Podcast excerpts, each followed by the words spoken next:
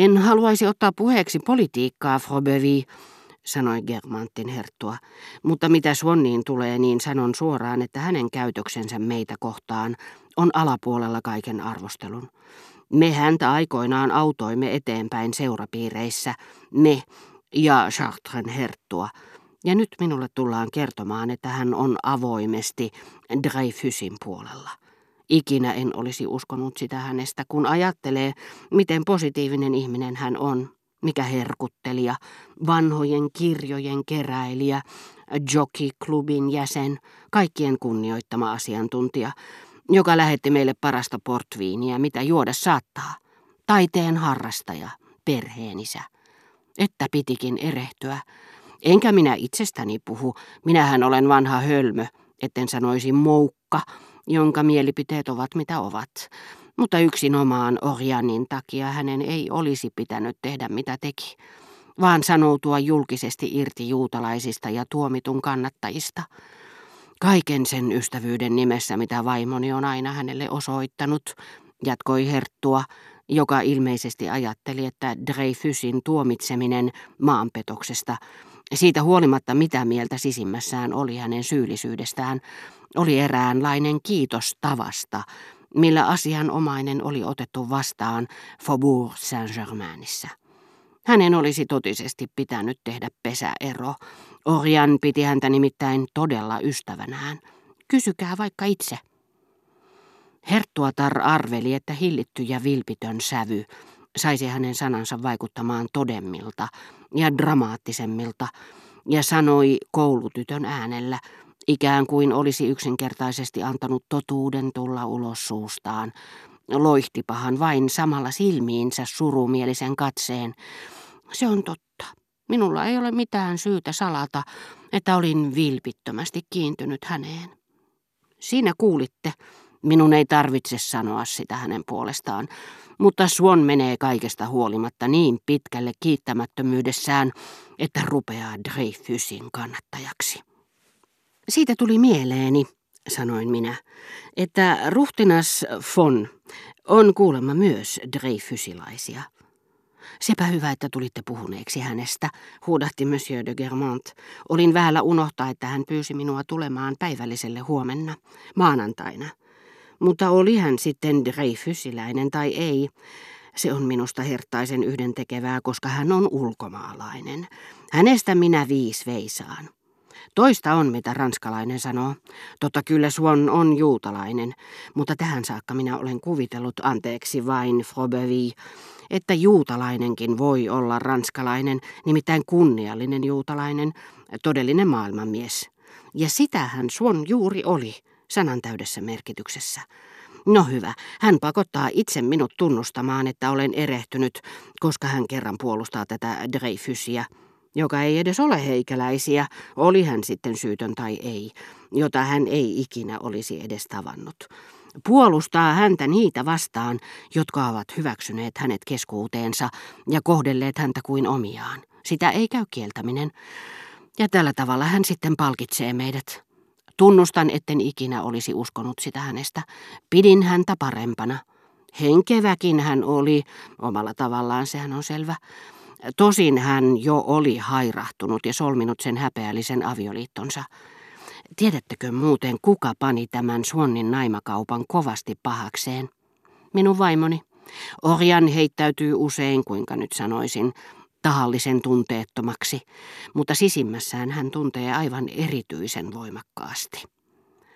Madame de Germant ihastui tähän luonteestaan tehtyyn analyysiin niin, että kuunteli sitä vaatimattoman näköisenä, sanaakaan sanomatta, ettei vain tulisi myötäilleeksi ylistystä, mutta ennen kaikkea siitä pelosta, että keskeyttäisi sen.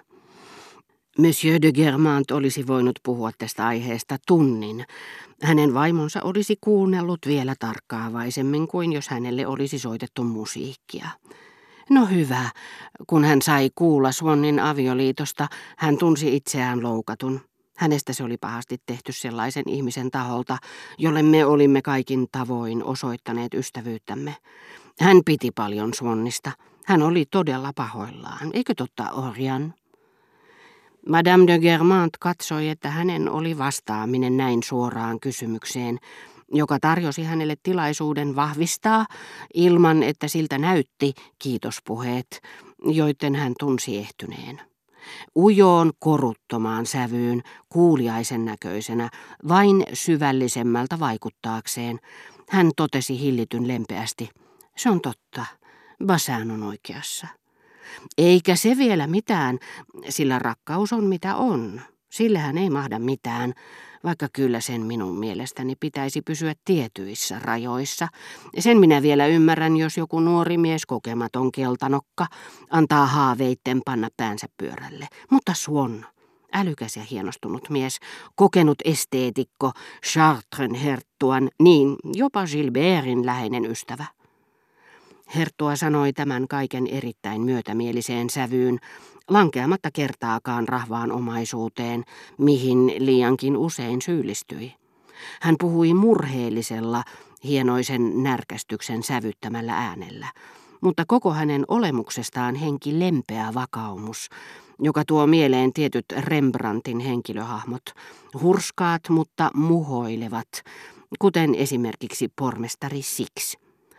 Selvästi tunsi, ettei Herttua edes epäröinyt, mitä tuli Suonnin käytöksen moraalittomuuteen Dreyfusin jutussa.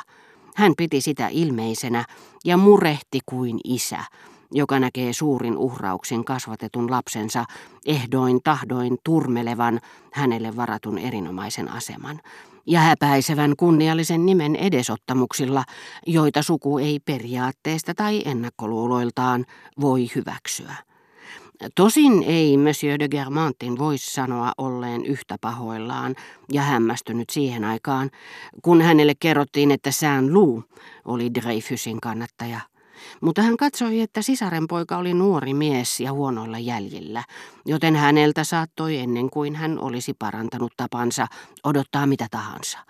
Kun taas Swan oli harkinnan miehiä ja ensiluokkaisessa asemassa, kuten Hertuan sanonta kuului.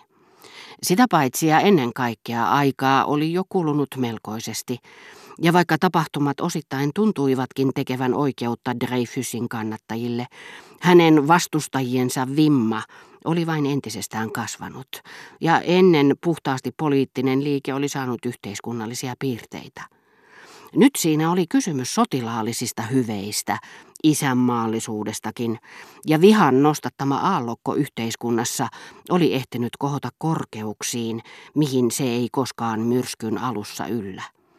Ottakaa huomioon, jatkoi Monsieur de Germont, että näiden rakkaiden juutalaisten kannalta, koska hän kerran välttämättä haluaa puolustaa heitä, Swan on tehnyt tyhmyyden, jolla on aivan uskomattoman kauaskantoisia seurauksia. Hän näyttää toteen, että heidän on tavallaan pakko tukea omaan kansaansa kuuluvaa henkilöä, vaikka eivät edes tunne häntä. Sehän on julkinen vaara. Me olemme tietenkin olleet liian luottavaisia, ja Swannin kömmähdyksellä tulee olemaan tavallista suurempi kaiku. Koska me kunnioitimme häntä, avasimme hänelle jopa kotimme, ja hän oli suurin piirtein ainoa juutalainen, jonka me tunsimme. Ei voi muuta kuin sanoa ab uno disque omnes. Niin osuvan ja oikealla hetkellä mieleen muistuneen sitaatin synnyttämä tyytyväisyys valaisi yksin ylpeällä hymyllä petetyn ylimyksen mielipahaa.